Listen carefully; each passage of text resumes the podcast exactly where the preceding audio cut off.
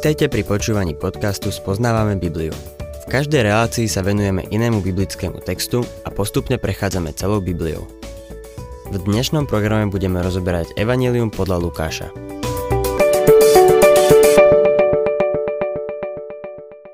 Milí poslucháči, dnes budeme pokračovať v štúdiu Lukášovho Evanielia. 7. kapitola začína pozoruhodným uzdravením stotníkovho sluhu. Pán Ježiš s ním nemal žiaden kontakt a ani sa s ním nestretol, no napriek tomu ho uzdravil.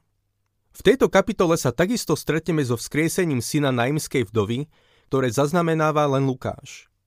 Lukáš je jediný evangelista, ktorý podáva dva prípady ľudí, ktorých pán Ježiš vzkriesil z mŕtvych. Tým druhým je Jairova dcéra v 8. kapitole. Táto kapitola predstavuje aj prvé z 18 podobenstiev, nachádzajúcich sa len v tomto evanieliu. Pán Ježiš ho povedal na návšteve u farizeja menom Šimon, ale tomu sa budeme venovať až v nasledujúcej relácii. Otvorme si teda 7. kapitolu Evanielia podľa Lukáša a budeme čítať prvých 10 veršov. Keď skončil svoju reč k ľudu, ktorý ho počúval, vošiel do Kafarnauma. Tam mal istý stotník sluhu, ktorého si veľmi cenil a ten bol na smrť chorý. Keď sa stotník dozvedel o Ježišovi, poslal k nemu niekoľkých židovských starších s prozbou, aby prišiel a zachránil mu sluhu. Tí prišli k Ježišovi a naliehavo ho prosili. Zaslúži si, aby si mu to urobil. Veď miluje náš národ a postavil nám synagógu. Ježiš išiel teda s nimi. Keď už bol nedaleko jeho domu, stotník poslal k nemu priateľov s odkazom. Pane, neunúvaj sa, lebo nie som hoden, aby si vošiel pod moju strechu. Nepovažoval som sa preto ani za hodného prísť k tebe, ale povedz len slovo a môj sluha ozdravie. Veď aj ja som človek podriadený vrchnosti a mám pod sebou vojakov. Keď poviem jednému choď, tak ide. A druhému poď sem, tak príde.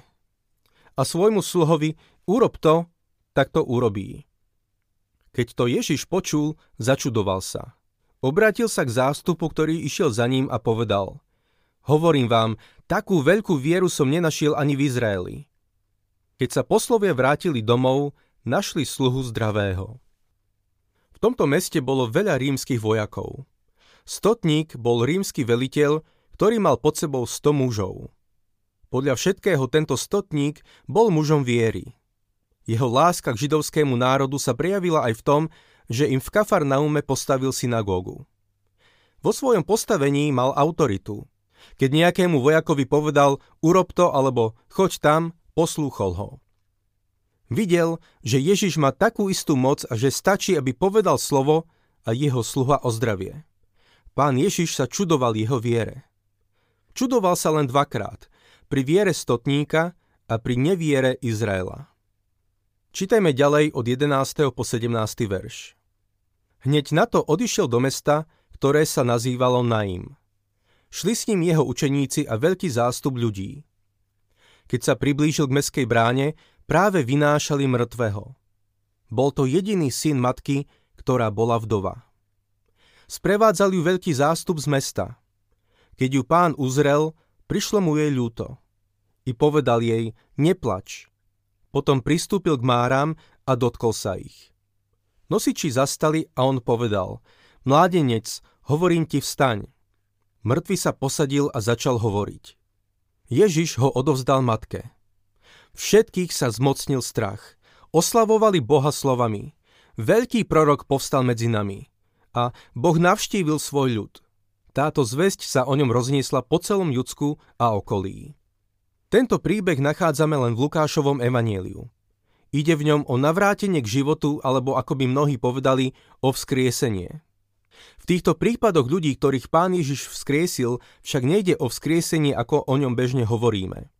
To, čo pán urobil, bolo navrátenie života späť do starého tela. Traduje sa, že keď Lazár vstal z mŕtvych, spýtal sa ho, či znova bude musieť zomrieť. Pán Ježiš mu povedal, že áno a Lazár sa od toho dňa vraj nikdy neusmial. Bez ohľadu na to, či je táto tradícia pravdivá, viem si predstaviť, že prejsť cez bránu smrti stačí raz. Doteraz jedinou osobou, ktorá vstala z mŕtvych skutočným vzkriesením, je Pán Ježiš Kristus.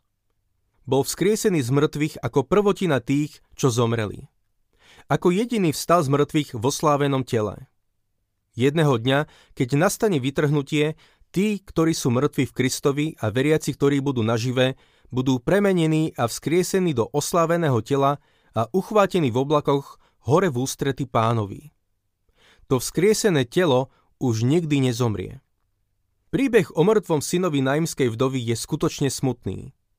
Tento príbeh je dvojnásobne tragický, pretože bol jediným synom matky, ktorá bola vdova. Keď pán Ježiš prechádzal dedinkou Naim, narazil na pohrebný sprievod. Niekto raz povedal, že sa zlomil za každým, keď bol svetkom pohrebu. Osobne sa nazdávam, že vzkriesil viac ľudí ako len tých, o ktorých sa píše v Biblii. Tri prípady vzkriesenia v evaneliách sú len príkladmi. Pravdepodobne troch vekových skupín – dieťaťa, mladého muža a dospelého muža.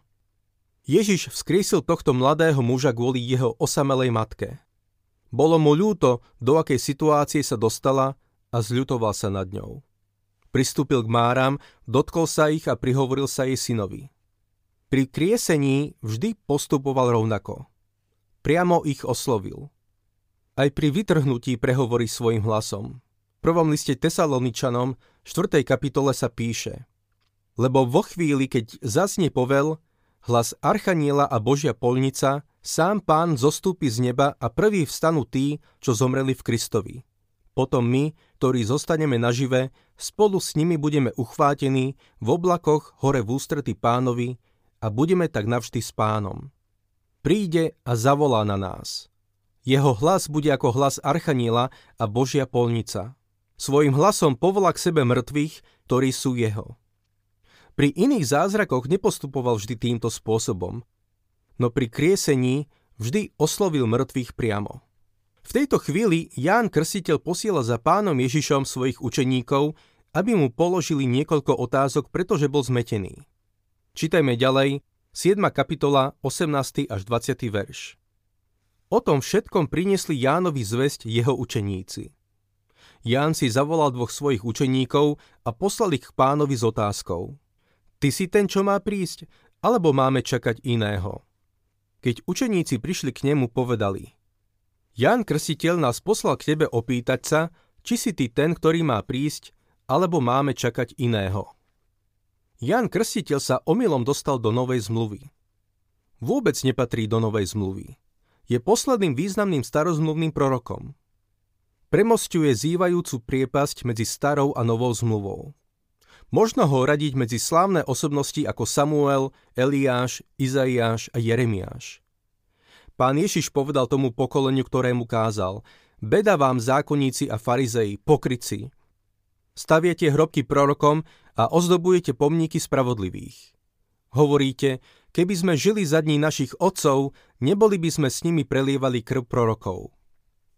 Takto sami proti sebe svedčíte, že ste synmi tých, čo povraždili prorokov.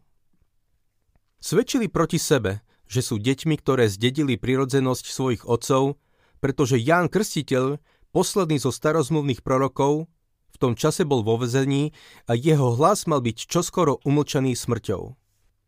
Kým bol vo vezení, jeho myseľ zachvátili pochybnosti. Niektorí sa snažia vysvetliť Jánovú otázku psychologickým spôsobom. Spýtal sa, ty si ten, ktorý má prísť? Ján čakal Mesiáša a chcel vedieť, či Ježiš je on. Psychologické vysvetlenia sú skôr na pobavenie. Podľa nich kvôli tomu, že bol vo vezení, bol depresívny, znechutený a skľúčený. Ničomu z toho neverím. Ján ohlasoval príchod kráľovstva a odsúdil izraelský národ. Vyhlásil príchod kráľa. Pripravoval mu cestu. On poznal Mesiáša a povedal, on vás bude krstiť duchom svetým a ohňom. V ruke má vejačku, aby prečistil namlátené zrno a pšenicu zhromaždil do svojej sípky. Plevy však spáli v neuhasiteľnom ohni. To sú silné slová. Ján neočakával piknik nedelnej besiedky očakával, že Kristus založí kráľovstvo vo všetkej sláve a moci. Keďže sa to neudialo, poslal svojich učeníkov za pánom Ježišom, aby sa ho spýtali, či on je ten, ktorý má prísť, alebo majú čakať iného. Všimnime si, že pán Ježiš Jánových poslov prijal srdečne, no nechal ich čakať. Čítajme ďalej 21. až 23. verš. Práve v tú hodinu mnohých uzdravil z neduhov, chorôb, z moci zlých duchov a mnohým slepým daroval zrak. Odpovedal im teda, chodte, oznámte Jánovi, čo ste videli a počuli. Slepí vidia, chromí chodia, malmocní sa očistujú, hluchy počujú, mŕtvi vstávajú a chudobným sa zvestuje evanielium. Blahoslavený je, kto sa nado mnou nepohorší. Ježiš nechal Jánových učeníkov čakať, kým vykoná mnohé zázraky, aby sa mohli k Jánovi vrátiť a povedať mu, že videli naplnenie proroctva o Mesiášovi. Izaiáš 35. kapitole v 5. a 6. verši predpovedal jeho prvý príchod týmito slovami. Vtedy sa otvoria oči slepých, aj uši hluchých sa otvoria. Vtedy chromý bude skákať ako jeleň a jazyk nemého zaplesá. Ježiš povedal Jánovým učeníkom, aby mu povedali, že videli znamenia Mesiáša. Ján splnil svoju úlohu. Ježiš si uvedomoval, že nekoná tak rýchlo, ako si Ján predstavoval. No žiadal Jána, aby mu napriek ťažkostiam, v ktorých sa ocitol, dôveroval. Pán Ježiš žiada od nás to isté. Chce, aby sme mu dôverovali aj keď nerozumieme. V prvom liste Korintianom v prvej kapitole 18.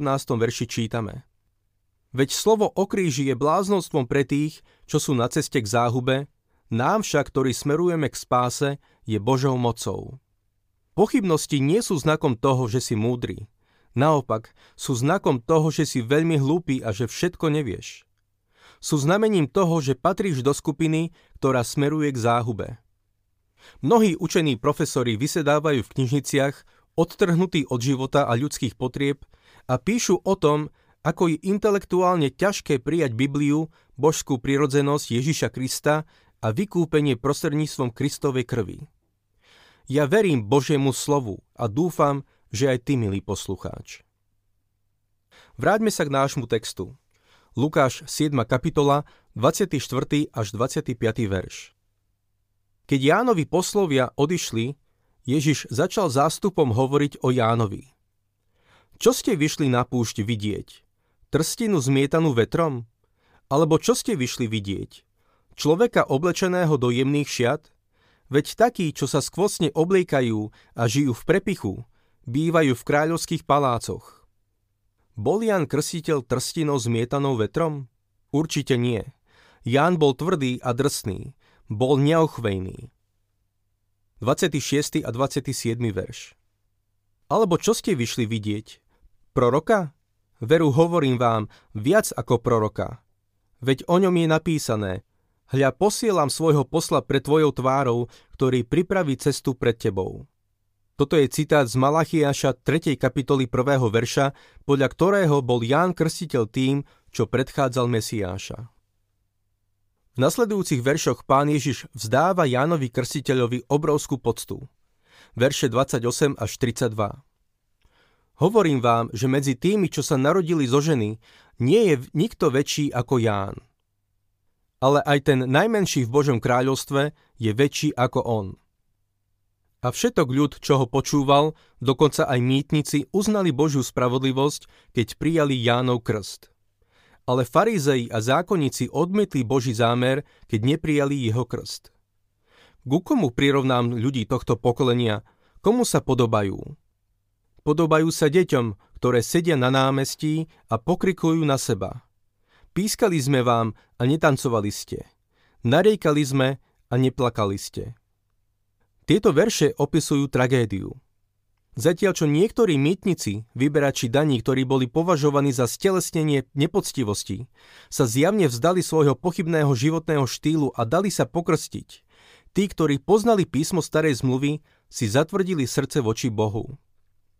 Ježiš ich prirovnáva k nezrelým deťom. Jedni hovoria, poďme sa hrať na svadbu.